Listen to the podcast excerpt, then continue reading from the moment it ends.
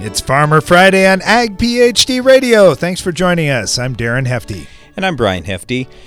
So today is Farmer Friday. We would love to hear from you all throughout the show. Our phone lines will be open 844 44 Ag PhD. That's 844 442 4743.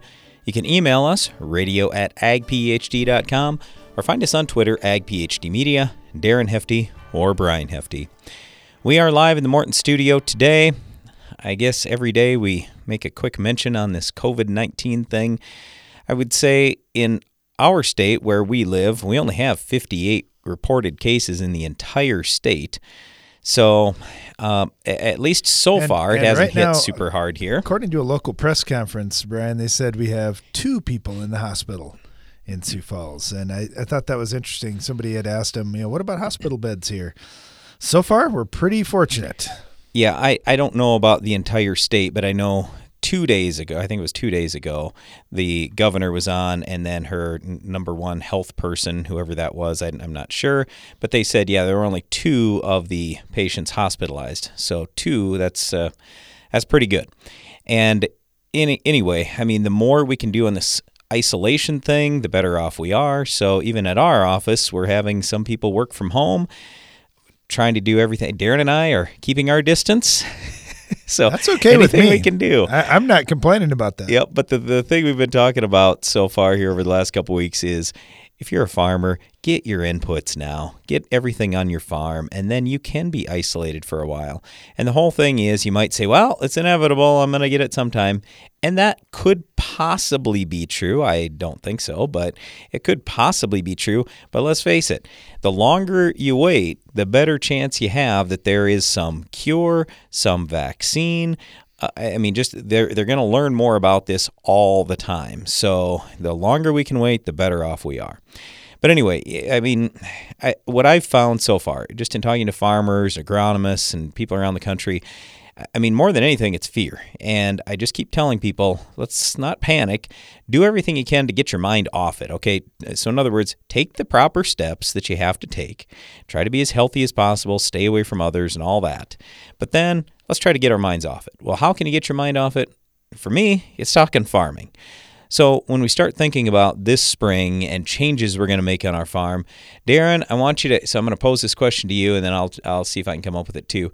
What are the top, let's say, two or three three things that maybe we're doing slightly different this year, or or maybe things that we're really focused on, so we can get more yield on our farm? Because honestly, my goal is I want a full field averaging 300 and I want a full field averaging 100 talking corn and soybeans. So 300 corn, 100 soybeans. I just at least want one field. That's my goal. I've never had a field hit 100 on soybeans average.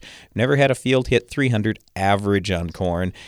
I think we can do it this year, but Darren, what are maybe two or three things you can think of that you would say we're doing this year that's a step in the right direction?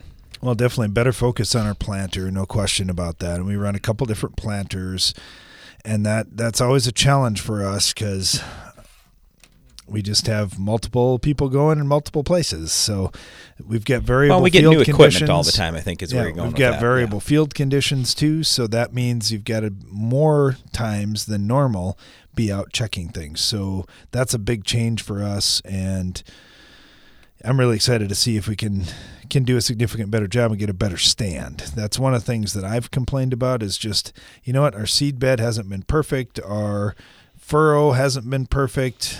Just a, a lot of little adjustments along the way that we could do better. And I, I realize it's never going to be perfect, but if we can get a lot closer to perfect, that would be great. So that's one thing. Uh, one other thing, kind of a side thing, might be a slightly different conversation than what you're sh- shooting for here, Brian, is silage. We're really focused more on silage this year on some of our acres, working together with a neighbor that has a dairy, and really excited about some of the studies that we're doing there to try to pack more nutrition into the silage and see what kind of an impact that can have on the dairy cattle and on milk production and so forth. So that's really excited. I'm, I'm excited about that. And then the other thing would be micronutrients. We've been trying to get our arms around boron. We think we're making some progress there.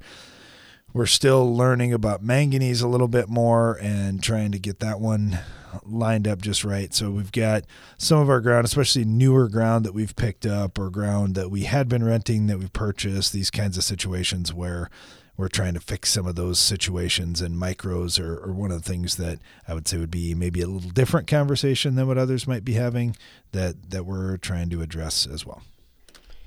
Okay, so I would say for me, we started doing a bunch of one acre grids last year, did a lot more this year. So I, I, I think the fertility thing is the number one key for us. Now, we put a bunch more tile in, and you know how it works. Okay, we've had two super wet years in a row. The wettest on record in the history of the state of South Dakota have been the last two years. So you know what this year's going to be. It's going to be hot and dry instead. But we did put in a whole bunch of tile, so that was one of our big things that will take out more of the bad spots. Uh, we had tile, just not enough for double normal rainfall. Well, now we do in a lot of fields, and I feel much better. So one acre grids, tile, Darren, you mentioned boron and manganese, but I would throw out two other nutrients that were big. One was sulfur, and we thought we were going to have more sulfur on last year than we did because we thought we were going to get more compost and manure, but it didn't happen because of all the wet conditions. This year, a little bit the same thing in the fall of 2019. So this spring, we've been out spreading a lot of ammonium sulfate already and just getting more sulfur in total on the field. Sulfur is ridiculously important, and sulfur is also leachable. So when you have double normal rainfall two years in a row, you know what the sulfur levels are. They're way down.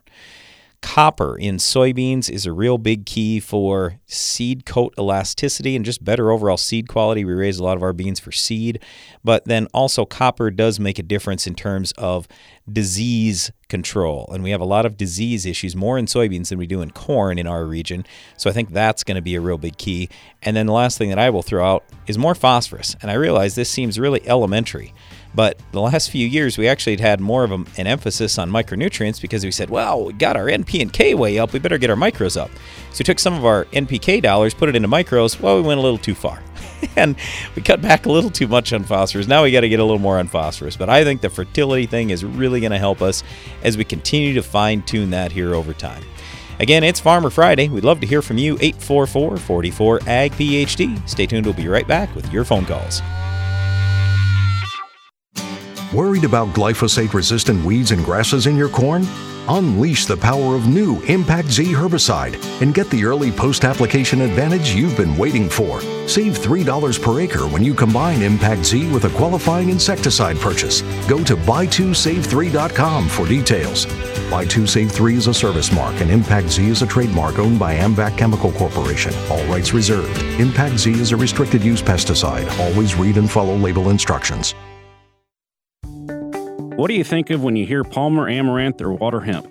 If you use Fierce herbicide in your soybean fields, you don't have to think about them at all.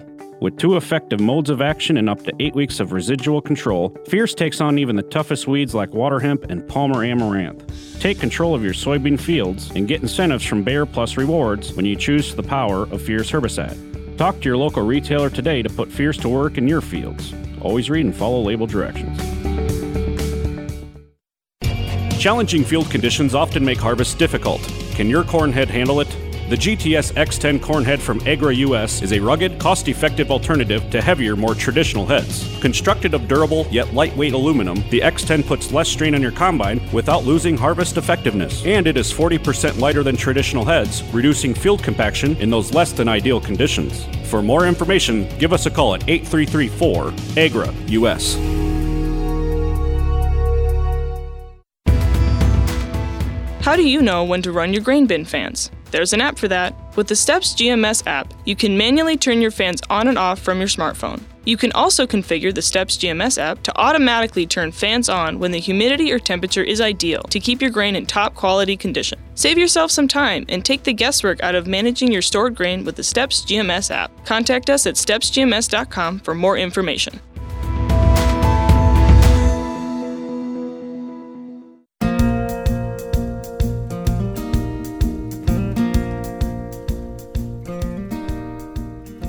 Welcome back. You're listening to Ag PhD Radio, broadcasting from the Morton studio today on Farmer Friday. Taking your calls and questions all throughout the show today at 844 44 Ag PhD. Boy, it was fun to start off the show talking about what we're excited about this growing season out in the field. We'd love to hear what you're working on at home too.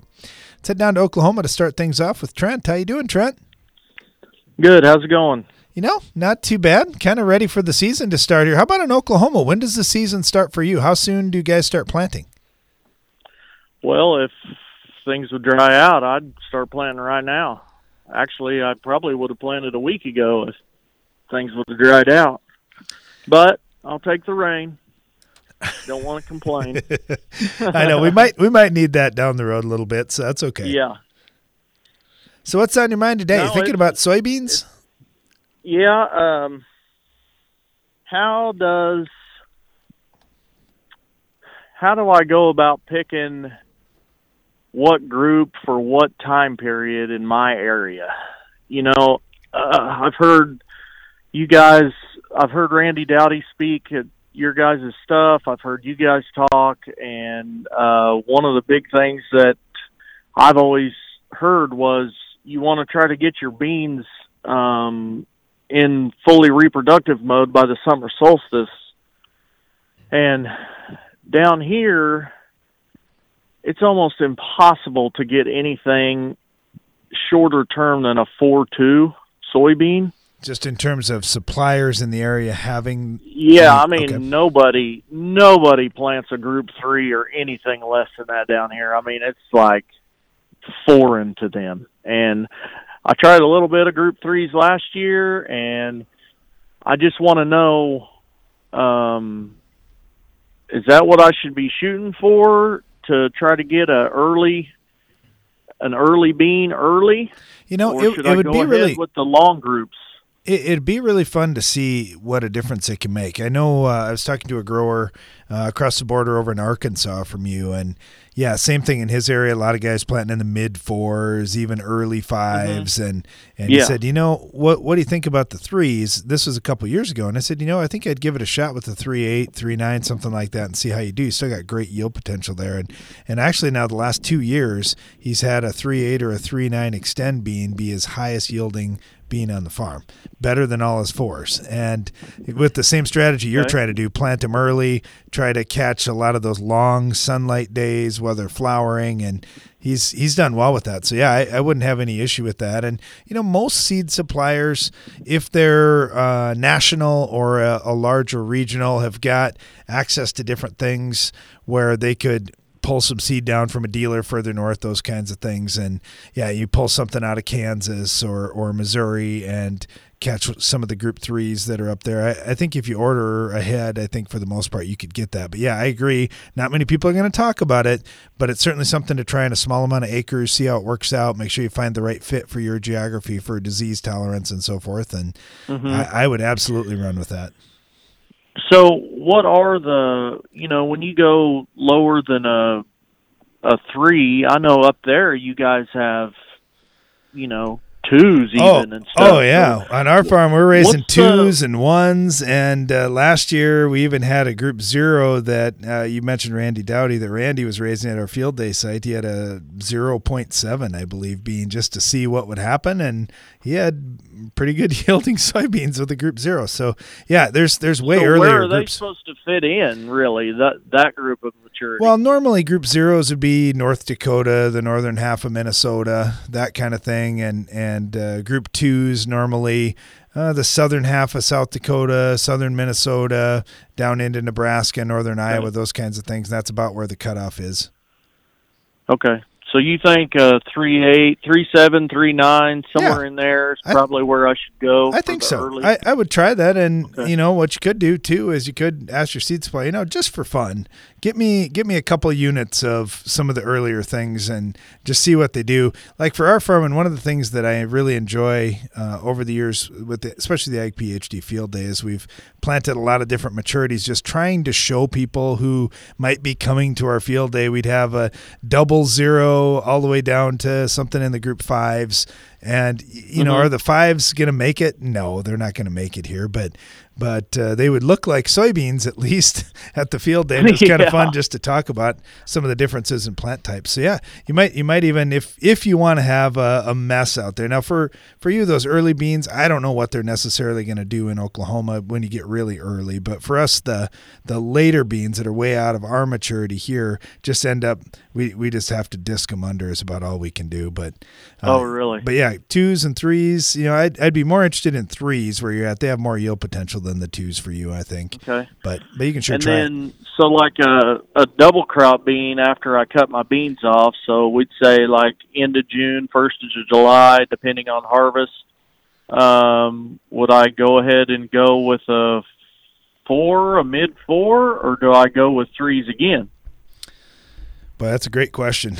I really don't know, Trent. I, I'm not sure. I know in some parts of the country, we'll hear guys going with determinate beans, so like group fives, just so they mm-hmm. they have a set window of when that thing's going to flower. It's going to grow and do its vegetative growth first, and then flower.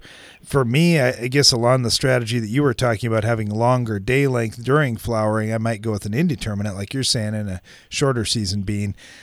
I don't know what to tell you on that. I I, I would think you'd probably be in something similar to what you're putting in the first time, but but yeah, I, I really don't. So know. it wouldn't hurt anything to try some late threes, double crop wise. I don't. Because normally everybody tells us to do a four five to a five for double crop, Sure.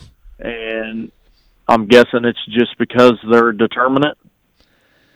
Uh, not at a four or five, but if uh, once you get up into the fives, they would be. And in the group fours, I think Okay. most of the group fours, it, uh, I don't know, just about all the They're group fours I can think of are indeterminate. Yep.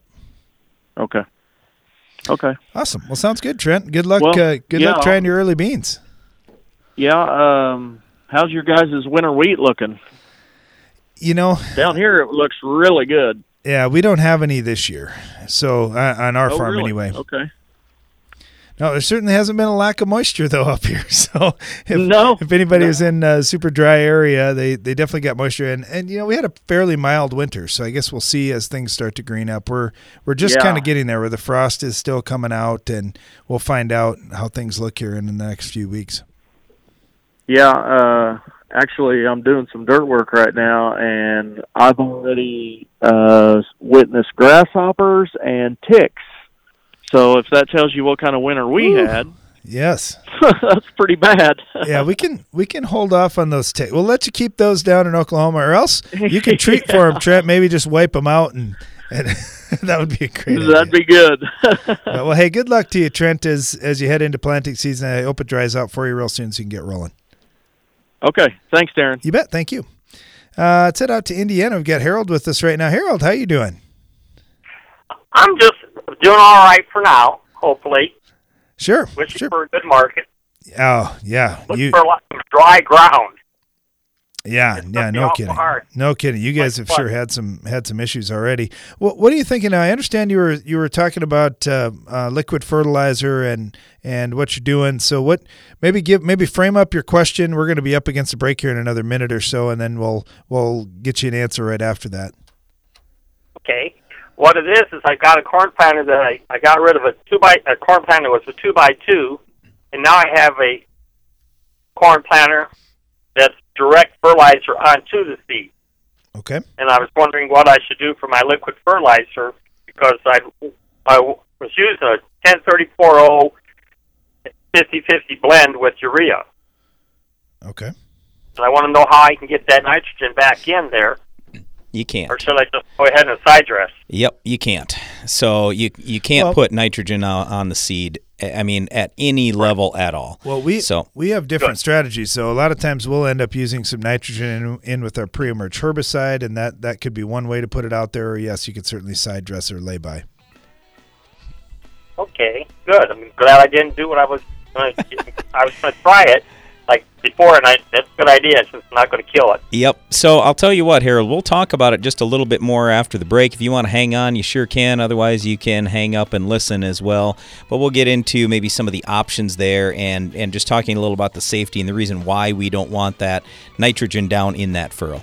Stay tuned. This is Ag PhD Radio. The Grain Temp Guard from Farm Shop MFG has helped farmers keep their bushels safe from spoilage and shrinkage loss in bins all across the country. And this low cost solution just became even more affordable. Farm Shop MFG is offering a $100 factory rebate on all Grain Temp Guard bin monitoring systems. This offer is available for a limited time only, so take advantage of this program now to upgrade your bins and protect your crop investments. For more information, visit farmshopmfg.com. You deserve to have a building that will last for generations. With more than 110 years of experience and thousands of satisfied customers, Morton Buildings is the industry leader you can trust. Unlike other construction companies, you work with Morton Buildings craftsmen from conception to completion. There's no better time to buy. Lock in your new building for 2020 today. Contact your local Morton sales office or visit mortonbuildings.com. When it comes to my weed control, I know a head start can go a long way. That's why I spray early, so I can keep control all season long with the Roundup Ready Xtend crop system, the system that makes the difference. This is my field. Choose the Roundup Ready Xtend crop system for control of more weeds than any other soybean system. Featuring XtendiMax herbicide with Vapor Grip technology to manage tough to control weeds, including up to 14 days of soil activity, along with the field proven performance of Roundup Ready 2 Xtend soybeans. Now you have the right tools to extend your weed control and extend your yield with the system that makes the difference. Learn how you can put the system to work in your field when you visit RoundupReadyXtend.com. XtendiMax is a restricted use pesticide. Performance may vary. Always read and follow grain marketing and all other stewardship practices and pesticide label directions. Check local regulations for specific requirements in your state. Before it's too late and white mold becomes a problem, you need to ask your seed dealer for Heads Up seed treatment. When raising soybeans in the Midwest, you know the risk of being caught unprepared. As heard on Ag PhD, there are several steps you can take prior to planting for a successful management plan against white mold. Compatible and cost effective season long protection starts now by asking your seed dealer to apply Heads Up to your 2020 bean seed order. For more information, visit headsupst.com. Your land is a legacy, a challenge from those who tended it before you to build on their foundations. At Corteva Agriscience, we understand what it means to be the stewards of a legacy. We embrace the challenge of building on the foundation of Dow AgroSciences to maintain your trust, to bring new solutions, to help you care for your land. See how we can help build your legacy at rangeandpasture.com.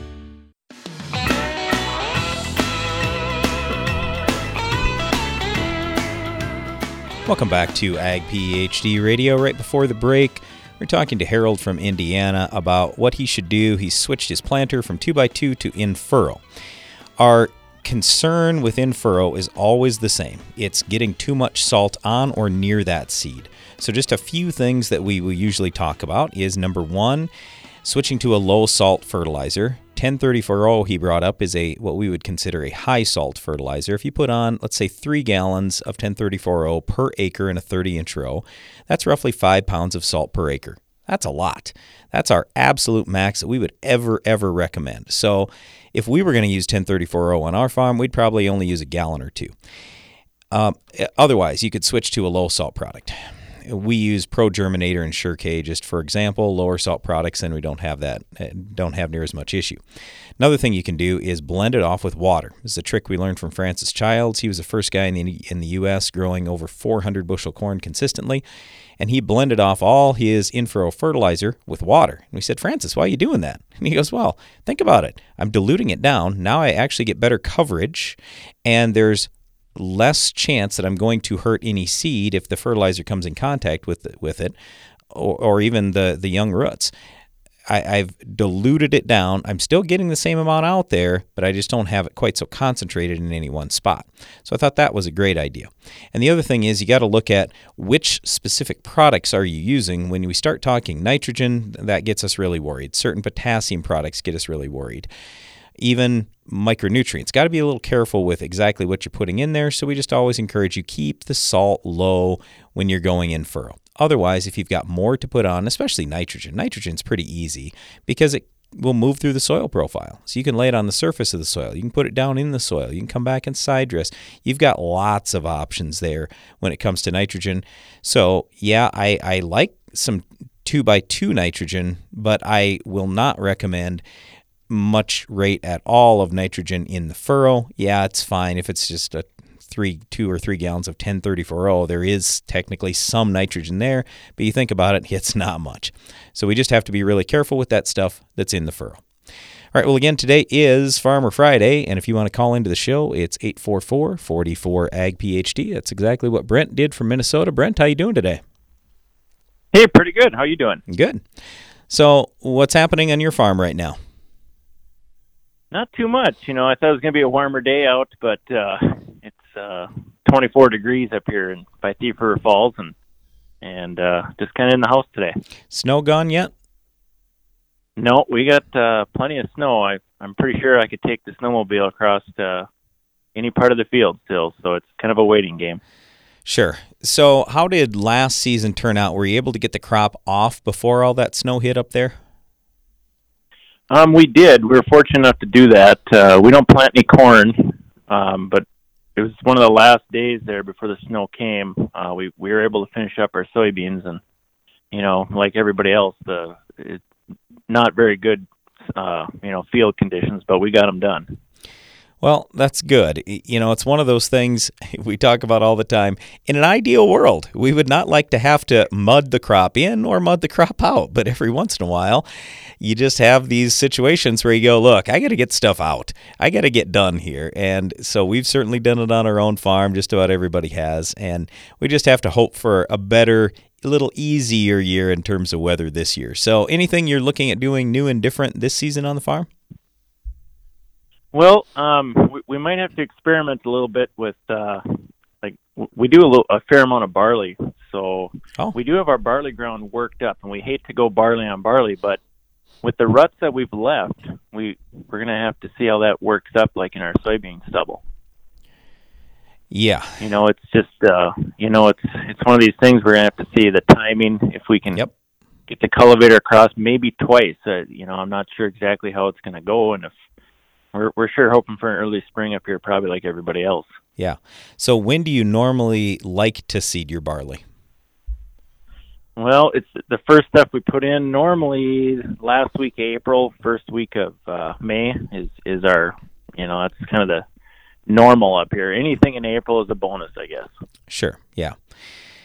So, in you mentioned soybeans there. Uh, are you doing anything different acreage wise this year? I mean, I know there are a lot of guys starting to plant corn up there. You have a lot of different crops you could raise. Do you see your rotation changing much? You know, not too much. We're gonna we do about twenty five hundred acres between my dad and I, and and uh, you know, fifteen hundred of that'll probably be soybeans, and and uh, you know, normally the the ground, you know, in normal conditions uh, on a normal year, everything rolls right in, but it's going to be kind of a challenge to get these ruts worked back. And I guess uh, if some acres are beans on beans, you know, for sure you're going to be putting down a pre-plant and and uh, you know starting out as, as best we can. Yeah, let's just, like you say, hope for a warm spring. I mean, we've actually been way above normal down here for temps. So our snow, we lucked out. It's gone. I was telling some people on, or just saying on the show, I guess, a day or two ago. Last year on April 7th, our frost was at 41 inches deep. And this year by April 7th, there's a good chance the frost is going to be out of the ground. So, I mean, whatever it is, we're just hoping for a little warmer conditions and hopefully uh, we have a good year this year. Hey, Brent, thanks a lot for calling in today. Really appreciate it. And best of luck to you here in 2020. All right. Thank you very much. You bet. Thank you. Let's head over to Illinois next. We've got Mike on with us. Mike, thanks for joining us. Hi, how are you guys today? Good, good. What's happening on your farm? You working on in on things in the shop, or are you outside doing anything? Well, it depends on the weather. Uh, we've had a lot of damp, cloudy days, and a little bit of mist and rain. And days I can do something outside, I do, and if I don't, we go in the shop and work on some stuff. So we kind of keep the bases covered that way. Have you got the planter already? Have you changed anything on it this year? Uh, almost. I just got to do a little checking, a few little just uh, maintenance, uh, make sure the disc openers, that type of thing, are set where they're supposed to be. Nothing major on it. So, um, it's nearly ready to go. And I really didn't have any any new changes to do on it. I run starter and uh, row cleaners, that type of thing. So it should be set and ready to go. When it comes to your soil conditions for planting, did you get things worked up in the fall, or are you set where you've got a decent seed bed, or you got to do a little work on that this spring yet? Well, last year since the spring was so wet, I didn't get any strips made in the in the fall, and last spring I made my strips in the spring. I didn't put any fertilizer down, just made strips. That worked really, really well for planting corn. That Awesome. ground warmed up, and that corn just took off. So I'm planning on doing that same thing this year with my corn. As soon as it dries up, we'll put some chemicals down and go in and strip that. And if the temperature is right, we'll plant that corn. So So, what's the trick to that to getting those spring strips to work? Is it using coulters? Are you staying shallow? What What are some of the things that worked out well? Yeah, I use mole knives, raise it up a little bit. Don't go quite as deep as I would in the fall, um, and then just get make sure you get a good mound uh, covered. Yeah, it's interesting. You know, we do a lot of fall strip work too, and and uh, getting spring stuff is sometimes a challenge. Just in the fact of getting it dried out, kind of like you were talking about today. It's just been wet and damp, and and uh, you got to wait for the right weather to make that thing work. But uh, that's good. Did you do Did he do any broadcast fertility out Yeah, there then? sure. If you can't do it with the strip, Yes, we do all that in the fall. So okay, that worked out. That worked out extremely well. Now I got starter on the planter too, so we're putting some down in a row. yeah, it's it's a challenge when you got to change everything up. How about rotation? Are you gonna stay kind of the same rotation you normally do, or are you switching anything there? Yeah, I, I, I stay at a 50-50 corn soybean rotation. I wasn't going to change anything.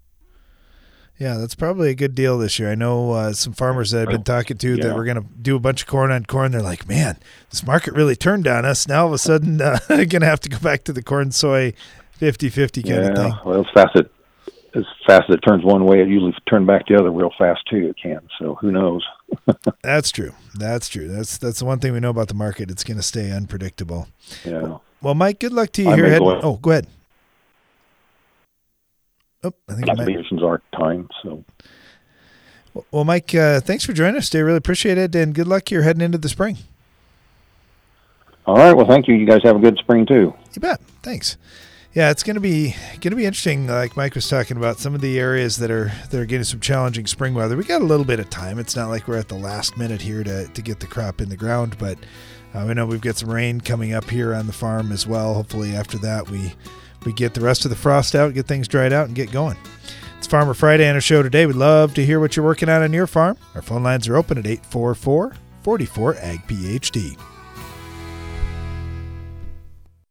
You need a powerful herbicide to fight the war on weeds. Bellum is Rotam North America's mesotrione herbicide, and it fights against the annual broadleaf weeds attacking your cornfields. Winning this battle means higher yields, lower cost to you, and maximized profitability. For long-lasting residual weed control, check out Evinco, Vilify, and our newest mix, Rixa. For application, flexibility, and season-long control, that's Evinco, Vilify, and Rixa, powered by Bellum. For more information, visit bellumherbicide.com. That's B-E-L-L-U-M herbicide.com.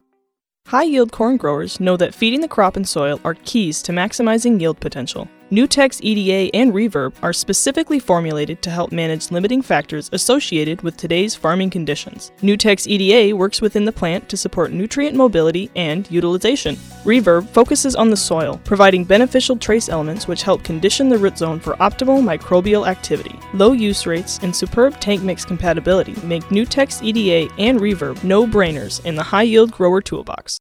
Customer service goes a long way when trying something new. Ryan Shaw from Michigan shares how Soil Warrior helped him transition to strip tillage in his operation. The Soil Warrior guys, they are amazing to work with. They made this jump in this transition extremely painless. It- one question that I get all the time is, how is the service and everything? And I said, well, actually, I get better service from them than I typically do my dealers uptown. They're just amazing. More info at soilwarrior.com. Success isn't just about maintaining your operation, how you make out for the season, or how much you can get from each acre. It's about doing precisely what needs to be done to feed your crop and grow your legacy. All the way down to the last drop. AgroLiquid Precision Crop Nutrition. Apply less, expect more. Find a retailer at agroliquid.com. You're all set with the 4x4 turbo diesel truck. How about some options? Spray and bed liner? Absolutely. Tailgate step and Nerf bars? Gotta have them. Tie down hooks and stainless steel toolbox? You know it. Tinted windows? Of course. Options are good. That's as true in the field as it is with your pickup. In addition to taking care of tough weeds, new Open Sky herbicide gives you more rotational choices than ever before and an easy to handle formulation. Gooseneck tow package? Yep. Discover more Open Sky details at openskyherbicide.com. How much yield did you lose the moment you planted your seed? Introducing the Germinator closing wheel from Farm Shop MFG. Designed and built by a farmer tired of seeing yield loss from poor stands, the Germinator gives your crop the strong start it needs for maximum yield. Visit farmshopmfg.com. Avoid dry run failures with the new Hypro Force Field pump. Providing the ultimate protection, this wet seal pump will save you on costly in season downtime to keep your sprayer running. Now all you have to worry about is the weather. Hypro, helping you spray better.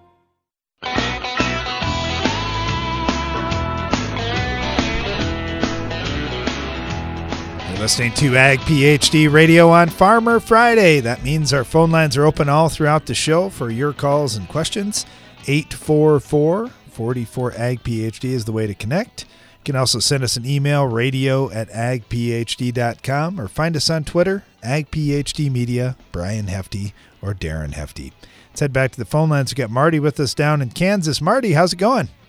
Hey, I- I've I've had better. Uh oh. You got some rain down your way too?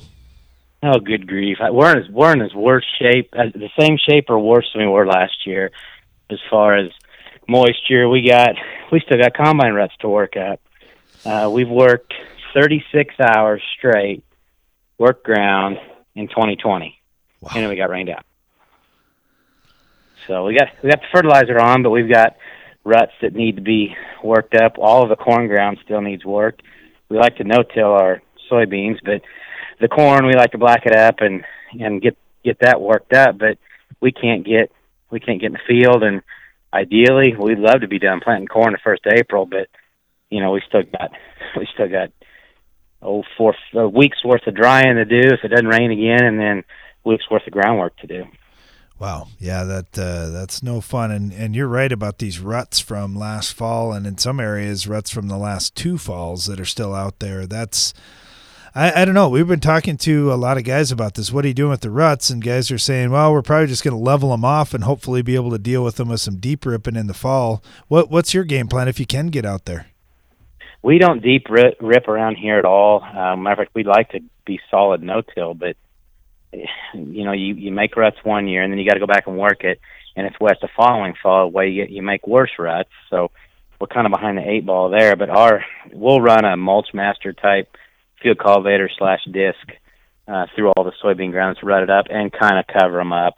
Um, we won't do a lot of we won't do a lot of deep deep tillage. We hope that we get dry in the summer. Wait, we don't hope we get dry in the summer, but usually we get dry enough in the summer that um, we got quite a bit of clay on our soil that it cracks pretty good and kind of helps take care of that take care of that compaction problem. It's not ideal, but you know that's probably the best we can do in southeast Kansas.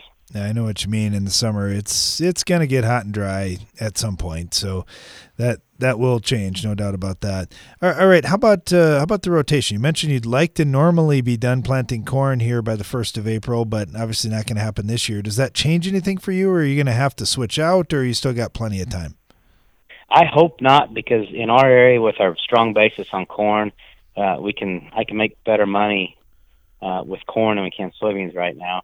We'll wait. We'll reevaluate things probably the third week of April.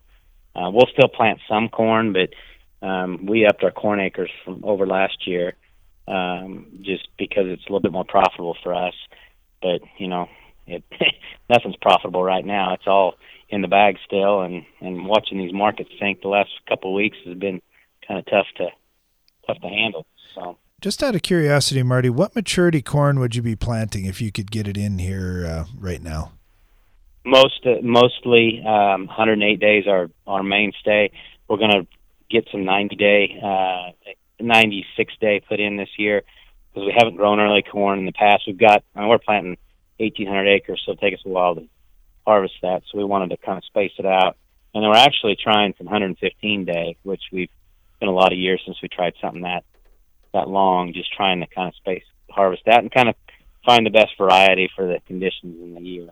Yeah, yeah, that'll be interesting to see how that turns out. I, I know growers in some parts of the country they've got a really tight window about oh I'm just going to plant 98 to 102 or something like that. But I, I, like to see a little bit more gap in there. Maybe not this much. That's that's quite a gap, 20 days from the top to the bottom. But you should learn quite a bit this year for sure. Yeah, yeah, and in our area uh, there's a lot of people plant 112 day corn, and there's a lot of people plant straight 90 day corn. It's just we're, we're it's we're in that weird area, kind of on the Mason Dixon line of north and south, and and that, that's kind of that's kind of the way it works around here. So. Yeah, it's interesting. Always different challenges uh, as you travel around the country. That's why Farmer Friday for me is super fun. Hey, Marty, uh, hopefully things dry out for you. I know that's frustrating when you're trying to get planning. We'll we'll maybe be in the same boat here in a couple weeks when we'd like to get started too. It's it's plenty wet out there right now. We got some more rain on the way, but hopefully the sunshine comes soon well, this whole this with this whole coronavirus, it'd be a lot better to stomach it if you're stuck out on a tractor for 18 hours Absolutely. a day. Now, Fox, Fox News. I, I totally agree. Hey, Marty, good luck here. Really appreciate talking to you and stay safe this spring. Thanks, guys. You bet. Bye. Yeah, he's he's right on the money. It'd be a whole lot more fun to be out in a tractor, uh, not not worrying about any of these other things you're hearing about on the news. Uh, we should dive into the Ag PhD mailbag, getting some emails that are coming in here as well. Uh, got one uh, from Kevin that I'd throw out at you, Brian, uh, about. Uh, why don't you hit the Ag PhD mailbag music, Alex, so Brian's happy? He doesn't even want to answer a question until that comes on. No, I don't know why that I makes him smile so much. All right, uh, got one here from Kevin over in Illinois, and he he uh, is interested in dry inoculants. Wondering if they still make dry inoculants, uh, yeah, products like Ritastic. He's interested in. Definitely. Yep. There are certainly dry peat based inoculants out there. I, I would say if you want to treat at the planter right as you're going to plant, we really prefer the dry products. And the reason why is because we don't want you to have any bridging issues. When you have that stickiness of the liquid, that can be a real problem in the spring, especially when, think about it, usually we're planting when it's cooler and it's very, very humid. So you don't get those liquid products to dry on very quickly. So, yeah, we act, and in our tests, we have found that some of these dries are as good, if not even better, than liquids. So, if you can do dry right at the planter box, that's a fantastic way to go. All right. Yeah, the inoculant is interesting. And a lot of guys are doing the double inoculant, and that's been uh, a popular well, thing too. Uh, well, I, I don't know what you consider popular, but I will say this. If, well, let's say, you haven't raised a lot of soybeans, or if you had flooding last year, that's where the double inoculation thing really pays. And what we mean by that is have your seed dealer treat the liquid on the seed, or you can do it yourself. And you do that in advance, maybe a few hours in advance or something like that. And then when you get to the field, then you throw even more inoculant on with the dry. The purpose is to get more of the rhizobia, the beneficial rhizobia bacteria out there. The rhizobia don't survive super, the best strains often don't survive super well in the soil to begin with, but it's even worse, obviously, if you have flooding or if you haven't planted soybeans in quite a number of years. That's one of the things that we absolutely would encourage you to do, and you're only spending an extra dollar or two. So it's no big deal, very small cost, and you quite often will get a, a bunch more nitrogen because of the double inoculation as opposed to single. All right. Thanks for the question again, Kevin. Uh, get get a question here from Matt, and he said, uh, "I was watching your television program, and you were discussing scouring rush as the weed of the week. We used to have scouring rush really bad on our ditches." Uh, our ditch banks, which we eventually eventually moved out into the field too. But he said after a ton of research on this, I found out that crossbow, when mixed with non-ionic surfactant, actually does a pretty good job. Uh, now, I know what you're thinking. You can't really spray that out in the field, but spot spray applications could could work out okay for you, and uh, it's something that that certainly can be a real problem. He said if spraying near a bean field, you, you absolutely got to be careful. Otherwise, volatility can certainly be an issue with this. But just wanted to let you know about crossbow and the the response that I had. Well, that's good. In the past, we haven't seen out of any 2,4-D product great performance. What Crossbow is, that's 2,4-D or let's call it LV4. That's specifically what it is. So it is 2,4-D ester together with Remedy. And uh, you may be familiar with Remedy Ultra, that's triclopyr. That doesn't have residual, but it's really good on many brush species. So that's typically where we're using it is non-crop areas for brush where we can't have a bunch of residual. All right. Uh, another comment on that weed of the week. John said, I've been using Sandea or Permit, which is halosulfuron. That's really lit it up more so than Gramoxone has, but it Oh, has good. been a little bit more expensive. Hey, John, thanks for that. Yeah, I've heard about that too. I've heard Permit has been been good for some guys if you get in the right crop rotation to be able to to utilize those products and and do it safely and yeah it's kind of, yeah it's one of those things that it's it's just a bad problem it's a tough tough weed when it doesn't have that leaf area it's tough to get stuff to stick on there so using the non-ionic surfactant like matt had said i think might be a good strategy as well well, it is Farmer Friday and our show today. Our phone lines are open throughout the rest of the hour 844 44 Ag PhD. Stay tuned. Success isn't just about maintaining your operation, how you make out for the season, or how much you can get from each acre. It's about doing precisely what needs to be done to feed your crop and grow your legacy. All the way down to the last drop. AgroLiquid Precision Crop Nutrition. Apply less, expect more. Find a retailer at agroliquid.com. Wherever you go, whatever you're doing, whenever you want. Farm your way with Case IH AFS Connect. Now you can farm, share data, and manage your fleet however, whenever, and wherever you want. Learn more at caseih.com slash farm your way. What do you think of when you hear Palmer Amaranth or water hemp? If you use Fierce herbicide in your soybean fields, you don't have to think about them at all. With two effective modes of action and up to eight weeks of residual control, Fierce takes on even the toughest weeds like water hemp and Palmer Amaranth. Take control of your soybean fields and get incentives from Bayer Plus Rewards when you choose the power of Fierce herbicide. Talk to your local retailer today to put Fierce to work in your fields. Always read and follow label directions. Heat, drought, wind, hail, northern corn leaf blight, gray leaf spot. If your corn is under stress, you are too. Get Veltyma fungicide, swift activity, with fast payback, an expanded application window. Makes life simple, and it's the secure choice. With powerful residual for visibly healthier corn. Swift, simple, secure. Veltyma fungicide. Call your BASF rep today. Always read and follow label directions. Veltyma fungicide is not registered in all states. Hey, Bill, any advice to control tough weeds and rootworms? That's easy, Jim. Buy two, save three. Wait, for weeds and rootworms? Buy two, save three. Combine your Impact or new Impact Z herbicide purchase with a qualifying insecticide and save $3 per acre. Buy two, save three. That is good advice. For details, go to buy2save3.com. Impact, Impact Z, and Buy 2 Save 3 are trademarks owned by Amvac Chemical Corporation. All rights reserved. Impact Z is a restricted use pesticide. Always read and follow label instructions. Find your full potential and increase your bottom line with branded generic fungicides from Atticus LLC. Fungal diseases can be devastating, but Acadia, Slant, and Talaris 4.5F from Atticus deliver lasting, broad spectrum fungi control so your soybeans, sugar beets, and dry beans can thrive. Growers across the region count on Atticus for relevant and reliable products that deliver results every time. Ask your local retailer about Atticus products and visit atticusllc.com to learn more. For value based solutions you can trust, turn to Atticus. Always read and follow label instructions.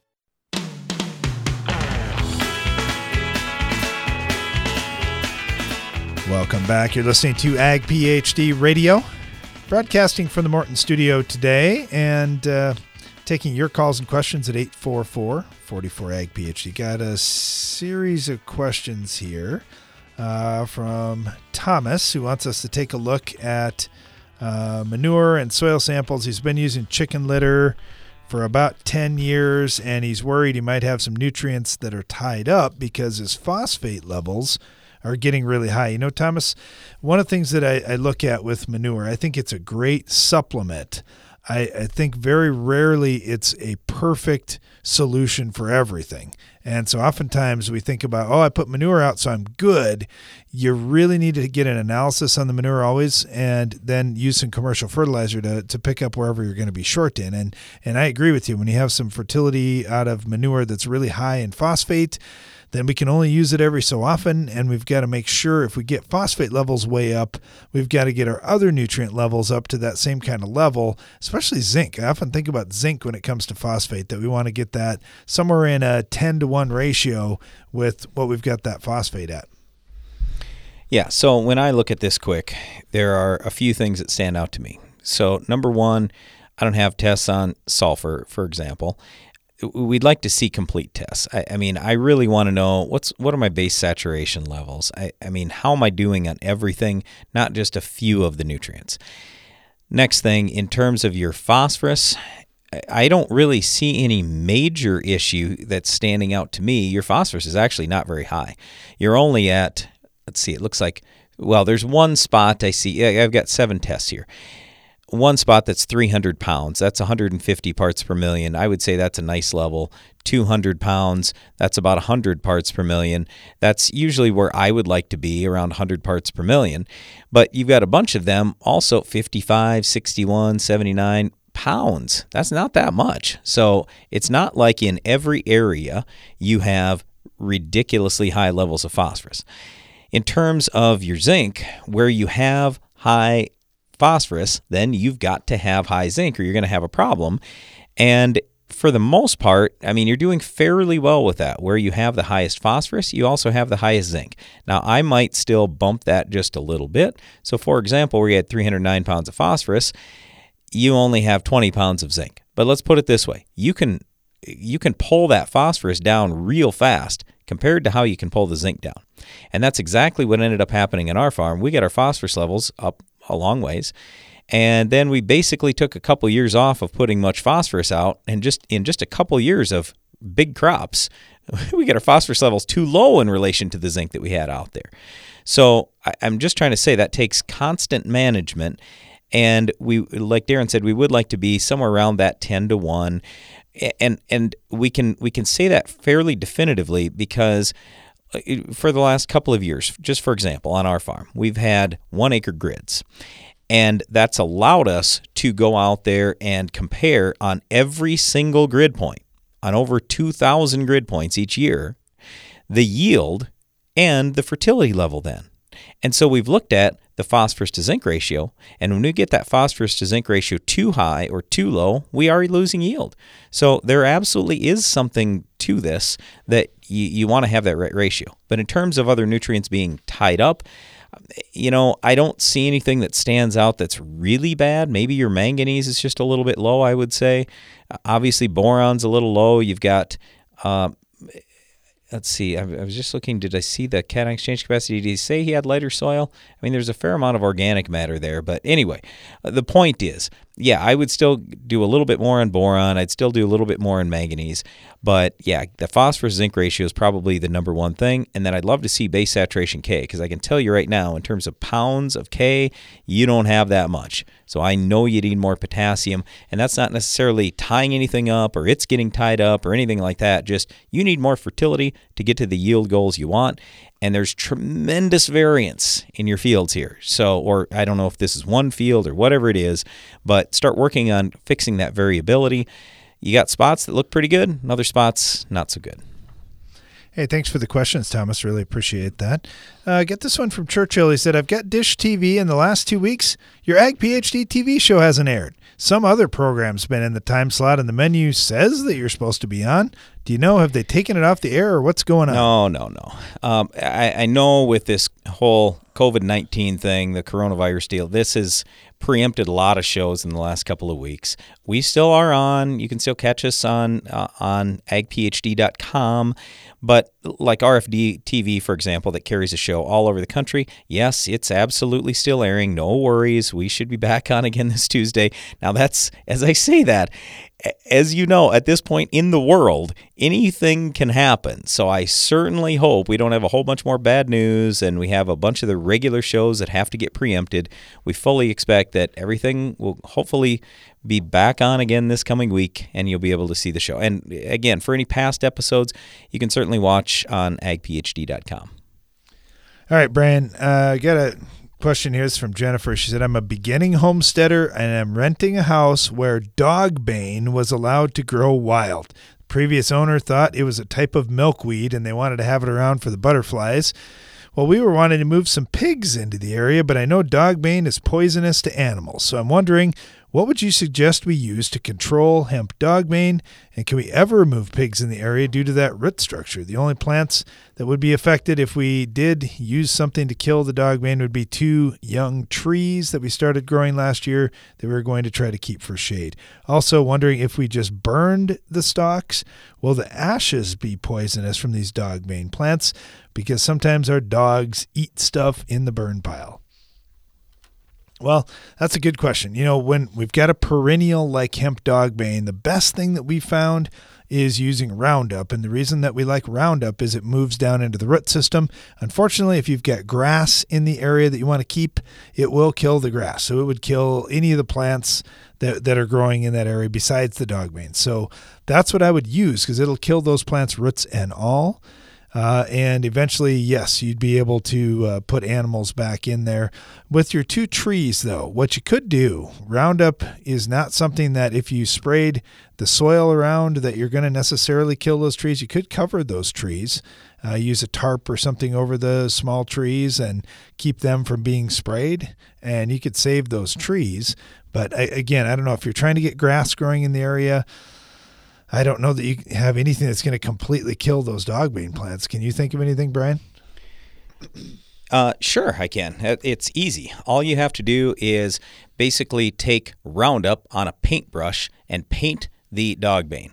Or what we used to use in the old days was a they'd call it a weed wick or a weed wiper. It's just a rope that had Roundup on it, and you would wipe over the top of those plants. So, I mean, I'm talking pure Roundup, just painted on that that dogbane, dead. Yeah, the the problem is I don't know anything other than using a herbicide. I can't think of it. Tillage will not work. It'll actually make nope. more hemp dogbane yes. come. Yep. And so that's that's a real challenge. Uh, and you know, the only thing I could say that would be non-herbicide was just if if it's a small area, just put a tarp over it and leave it be dead for the whole year. Right. That that might be a shot to get rid of it that way, but then you lose the use of that land for the whole year too. So that's not necessarily, and that's no guarantee there won't be some that come back next year. So I I, I must have missed it, but why didn't they not? Why did they not want to use herbicide? No, I, am just saying, just in case. She didn't say one way or the other if, oh, if okay. that was an option or not. I, I, just wanted to give a couple of options. Yeah, when you said that, I'm like, did I miss something there? But anyway. No, and I would say this for anybody else that's listening that says, you know, I'd like to have some milkweeds around for, for the butterflies. Uh, and that's totally fine if that's what you want to do. But do look at what type of milkweed there are because there's some milkweeds that just aren't even a host for monarch butterflies. So we've, oh, we've yeah. talked to a number of growers and and uh, just homeowners over the last few years that what they thought they had was not exactly what they had, and even some places that have given out what they thought was milkweed seed. It hasn't actually been milkweed seed, and you've ended up with trouble, like this hemp dogbane, for example. It's a tough, tough weed to get rid of, and butterflies do not like hemp dogbane, and it can be a poisonous plant. Okay, so the other thing you could do is spray every single month with 2,4-D for about three years. Oh boy. Well, I'm just I'm saying, not- you just keep you just keep hammering it, hammering it, hammering it, and pretty soon it gives up and it's dead. So yeah, I don't like that option. The the best and easiest way to go is well, it's not easy, but again, if there's some way you can wipe Roundup over the top of these plants, that's what you got to do. That way you don't have to literally spray everything because I mean that's that's the other choice. You kill everything with Roundup, a very high dose. Wait a week or so, till it all up, reseed it. All right, sorry we don't have any better answers for you, Jennifer, but there that is the solution for hemp dogbane. Really appreciate the question.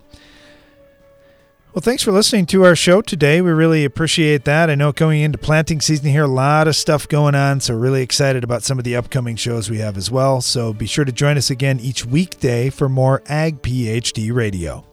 Now, stay tuned for Rob Sharkey and Shark Farmer Radio.